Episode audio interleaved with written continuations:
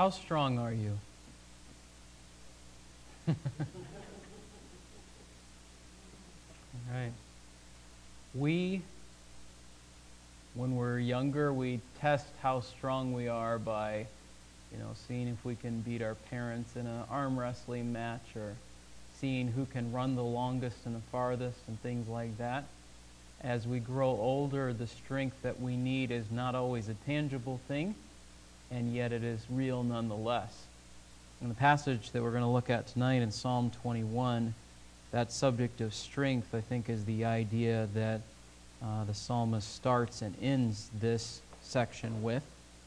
And I think that it will be helpful for us to look at the development of this idea of strength throughout the psalm. Uh, he starts in verse 1 O Lord, in your strength the king will be glad, and in your salvation how greatly he will rejoice. You have given him his heart's desire, and you have not withheld the request of his lips. For you meet him with the blessings of good things. You set a crown of fine gold on his head. He asked life of you. You gave it to him, length of days, forever and ever. His glory is great through your salvation. Splendor and majesty you place upon him, for you make him most blessed forever. You make him joyful with gladness in your presence. For the king trusts in the Lord, and through the loving kindness of the Most High he will not be shaken. Your hand will find out all of your enemies, your right hand will find out those who hate you. You will make them as a fiery oven in the time of your anger. The Lord will swallow them up in his wrath, and fire will devour them. Their offspring you will destroy from the earth, and their descendants from among the sons of men. Though they intended evil against you and devised a plot, they will not succeed. For you will make them turn their back, you will aim with your bowstrings at their faces. Be exalted, O Lord, in your strength. We will sing and praise your power. And so there are two um, main characters in this psalm. We do see a third at the end. We'll talk about that when we get there. But the two main characters that we see in this psalm are the king and God himself.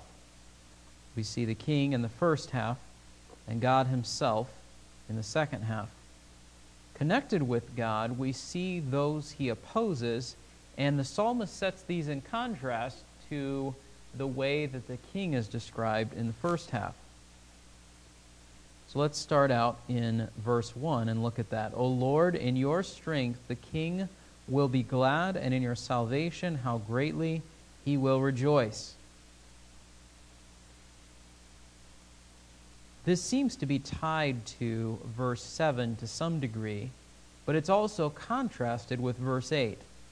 The king will be glad in God's strength. God's hand will find out all the enemies and find out all those who hate you. And so we have this idea of strength, arm, power. We see it in verse 1, and we see at least the idea of it in verse 8 set in contrast. The king will be glad versus the enemies will be found out. And so we see the contrast in this way here. And then we see in verse 2 you have given him his heart's desire, and you have not withheld the request of his lips. Sometimes we look at that and we question whether and what it is appropriate to ask God for. What can I ask God for? And sometimes, if it's something that we really want, we feel guilty. We say, I shouldn't ask God for that. Or if we feel like it's something that doesn't fit with God's plan or what's going on in life right now, we feel like, you know, some, maybe we shouldn't ask for that. Uh, that somehow we're in opposition to God's will if we ask for things to change. And yet, in this verse, it says, You have given him his heart's desire. Now, there's certainly other passages in which. Um, the desires of our hearts ought to be molded and brought into uh, just following after the pattern of what is pleasing to God. And I think that the, the degree to which that is taking place, we can confidently come before God in prayer and say, God, I really desired this. Would you please do this?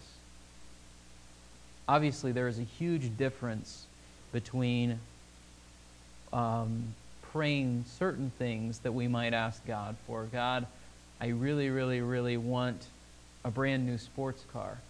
Versus, God, here's this situation that's troubling me. I need your help.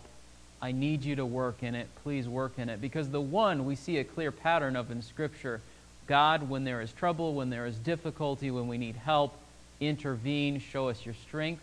We certainly see examples of that in Scripture. God, give me something so that I can have whatever I want. I mean, that seems to parallel what James criticizes. You ask and you don't have because you ask so you can spend it on your pleasures.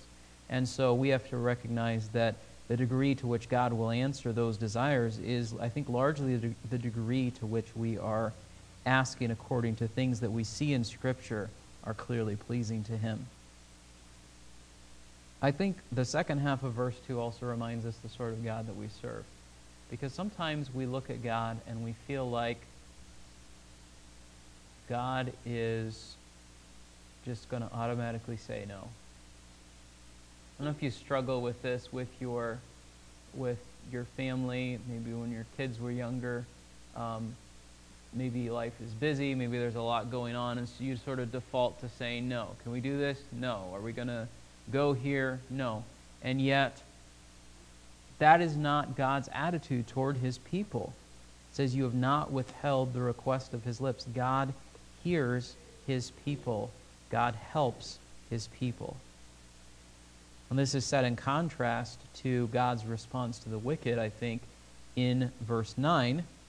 Because in verse 9 it says, You will make them as a fiery oven in the time of your anger. The Lord will swallow them up in his wrath, and fire will devour them. On the one hand, you have God granting the request, the needs of his people. On the other, you have God punishing the wicked with wrath and fury and destruction. We see a further development in verse 3 of God's care for his people. For you meet him with the blessing of good things you set a crown of fine gold on his head. Specifically, he is speaking of the king. When the king comes before God, in the context of Israel, you, God, heard the king's prayer, met him with blessings, and crowned him. So there's a recognition that God is the source of the king's authority, and that that authority is a blessing from God, and that um, Furthermore, that God is going to give other blessings to the king because of that relationship that he has. We see that in verse 4. He asked life of you, you gave it to him, length of days forever and ever. Now, we look at a phrase like that and we ask ourselves, is this a exaggeration? And there's a sense in which no human being can ultimately fulfill the, the language that, that is used here by David. Who among us has length of days forever and ever? We don't. And yet, I don't think that David is exaggerating when he says that. And I don't think that um, David, I think there may be a sense in which David is speaking prophetically because who's the one who truly has length of days forever and ever? Think of the words of Hebrews you're a priest forever after the order of Melchizedek. Christ is the one to whom that description best and most fully applies. And yet, think of all the situations in David's life when he thought that his life was coming to an end. Saul's pursuing him. David goes and hides in a cave. Saul is encamped and like goes into the very cave where David is hiding. One noise, one false move, and David would have been struck dead by Saul's anger, and yet God spared his life. And so there was more than one occasion where God added to David's life more than he anticipated he would have, certainly in those years when he was fleeing from Saul. And when David asked God for that help, God gave it to him. In contrast, it says in verse 10 regarding the wicked, their offspring you will destroy from the earth, and their descendants from among the sons of men. Here's the king. 2 Samuel 7. God makes a covenant with David and says that I will basically set someone on your throne forever, fulfilled ultimately in Christ, because all other human kings fell short of that. And yet, here's on the one hand this promise of life and on the other hand is this promise of death that comes to those who oppose God. This is verse 8, the enemies. This is verse 10, their offspring. And so, this again, I think, reminds us of this contrast that we see throughout the Old Testament. There is life and health and peace to those who connect themselves with God as his people Israel in the Old Testament, or through his people Israel, the nations who are supposed to watch them and marvel and see what God had done. Those who connected themselves to Israel found that blessing through the nation of Israel. Think of, for example, Rahab in the Old Testament. She was not an Israelite, and yet she becomes part of the genealogy of Christ. She's an ancestor of Christ because she has attached herself to the people of Israel, and God blessed them with life and favor and all of these sorts of things in connection with the covenant, the promise that he made to David, in perhaps partially response to the cries for help that David raised when he was fleeing from Saul, uh, which I think he felt confident to make because he was anointed by God to be the future king. Then we look at verse 5. His glory is great through your salvation, splendor and majesty you place upon him. Every human being who has glory or power or strength, it is derived from God. We're not independent. We don't have it in and of ourselves. Sometimes we think that we do. And we come to a passage like it says in Corinthians What do you have that you didn't receive? If you received it, why do you boast as though you had not received it? And there's certainly a tendency in our day to make people feel guilty about the things that they have, the benefits, the advantages in various ways. Whether that be due to the place of their birth, their economic status, their opportunities for education, all of those sorts of things, there's a tendency where uh, you're almost made in society today to feel guilty if you have anything that seems to be better in some way than someone else. And yet, because God is the one who gives those things, we should recognize with humility, I didn't earn it or deserve it, but we should also rejoice and thank Him for the blessings that He has poured out on us. We see this again in contrast to verse 11. Verse 5 God has given glory to the king. The end of verse 5 splendor and majesty you place upon him. This picks up creation themes that we see in uh, Genesis. Why does man have dominion over all of creation? Because he has delegated authority from God to rule over creation. We saw that in another psalm that you've crowned him with glory and honor. Despite our weakness, despite our frailties, despite all these things, we are made in God's image. We have value, we have worth, and we are crowned with glory and honor. And this was particularly true of the king that God had anointed. But in contrast to that, there are those who try to seize that authority, that honor, that position apart from God's purpose. Verse 11 Though they intended evil against you and devised a plot, they will not succeed. And it's the irony that those who were perhaps not seeking it, Abraham, David, others that we see in the Old Testament histories, those who are not perhaps seeking glory and honor and majesty, God gave it to them. Consider David, the youngest son shepherd boy. He wasn't even at the house when Samuel came to anoint him, he was out working. God uses unexpected, weak, foolish, poor people to accomplish his work. But in contrast to that, there are those who are proud and of themselves and seek to seize. They earnestly desire that position, that power, that privilege. And it says that God is opposed to them.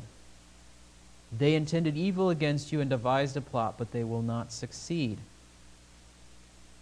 And when we see the conclusion of how God treats the king, For you make him most blessed forever. You make him joyful with gladness in your presence. Again, we see this idea of blessing, of favor, of God working with the king, that it's connected with God's presence, and we'll get to verse 7 in a moment, that the joy that is real and lasting is only found in God. But in contrast, those who are opposing God, seeking to seize power on their own, trusting in themselves, verse 12, you will make them turn their back. You will aim with your bowstrings at their faces. And so it's this picture. Here comes this army. And now they've turned their back. Why? Because they're running away. They're in terror. They're fleeing. God has defeated them. This happened on a number of occasions in Israel's history. But, And I'm sure David could have looked back at the opportunities in which God gave them victory. Consider his conflict with Goliath. What did God do? God defeated the champion of the Philistines, caused the army to flee, and gave victory to God's people. When before that moment, they were all standing back in fear. What's going to happen? Can we do this? Is God really going to help us?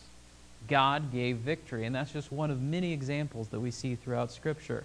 The aiming with bowstrings at their faces is this idea that God's host is opposed to the army of the wicked and that he is going to defeat them. And the bowstrings is uh, picturesque language for military strength, for the going on the offensive against them, that God is the one who is actively opposing them. How do we find God's strength? Because that's really the practical question, I think, for a lot of us. I don't think we disagree with any of the verses that we've looked at before up to this point. I don't think that we would want to be like the wicked and have God's opposition. I don't think we would necessarily expect to be like the king and be anointed by God in that sense. How do we have the strength that God provides? I think the key is in the central verse of the chapter For the king trusts in the Lord, and through the loving kindness of the Most High, he will not be shaken. This verse 2 contrasts with verse 12. Firm, not shaken, in contrast to flee, turn their backs. What's the difference between the one who is not shaken and the one who flees? It's a question of whether they trust in the Lord or they trust in themselves. It's a question of whether they have a relationship with God or whether they don't. It says, For the king trusts in the Lord, and through the loving kindness, the faithful love, the covenant loyalty of God, that's the thing that gives us strength and keeps us from being shaken. And our faith in God is tested at times. Says the king trusts in the Lord. Did David have occasions in his life where uh, it would be reasonable to think that he questioned whether God was really seeking his best interest? But the testimony of David's life was he trusts in the Lord. What was the thing that gave David confidence in God's presence, even when circumstances were up and down, even when he himself had sinned, even when there was this question of what the future would hold? What was it that gave him strength? The loving kindness of the Most High. That word is used over and over again throughout the Old Testament in the book of Psalms to speak of God's faithful love to his people. And so the natural question is do we have that sort of relationship with God? When we need strength, where are we going to turn? Do we have a relationship with God? We don't have that relationship with God by trying harder, by checking off a list of things. We have it by faith, simple trust in God and His promises and who He is.